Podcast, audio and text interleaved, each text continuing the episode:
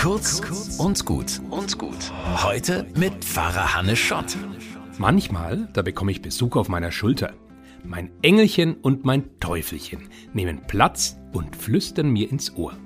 Das passiert besonders oft, wenn ich als Pfarrer einfach so in einem Gottesdienst sitze. Da legen sie gleich los. Teufelchen drängelt sich meistens vor.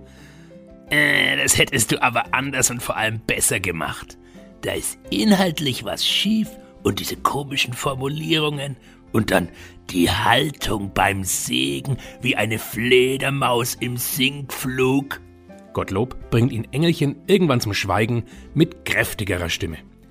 Nö, ich finde es schön, was sich für Gedanken gemacht wurden.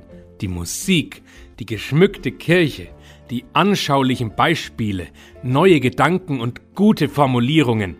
Teufelchen kann sich dann nur in den seltensten Fällen durchsetzen und rauscht dann ab.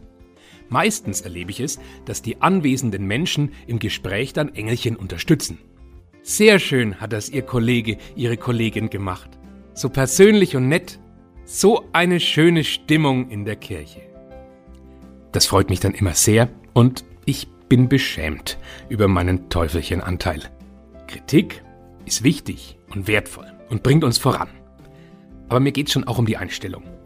Gehe ich irgendwo hin und suche ich mir automatisch irgendwas zum Zerpflücken oder bleibe ich offen und positiv gestimmt für alle Eindrücke? Darum, wenn die zwei zu euch kommen, rate ich euch, euer Engelchen auf der Schulter zu unterstützen und zu füttern. Und ich nehme mir außerdem vor, spare nicht mit Lob.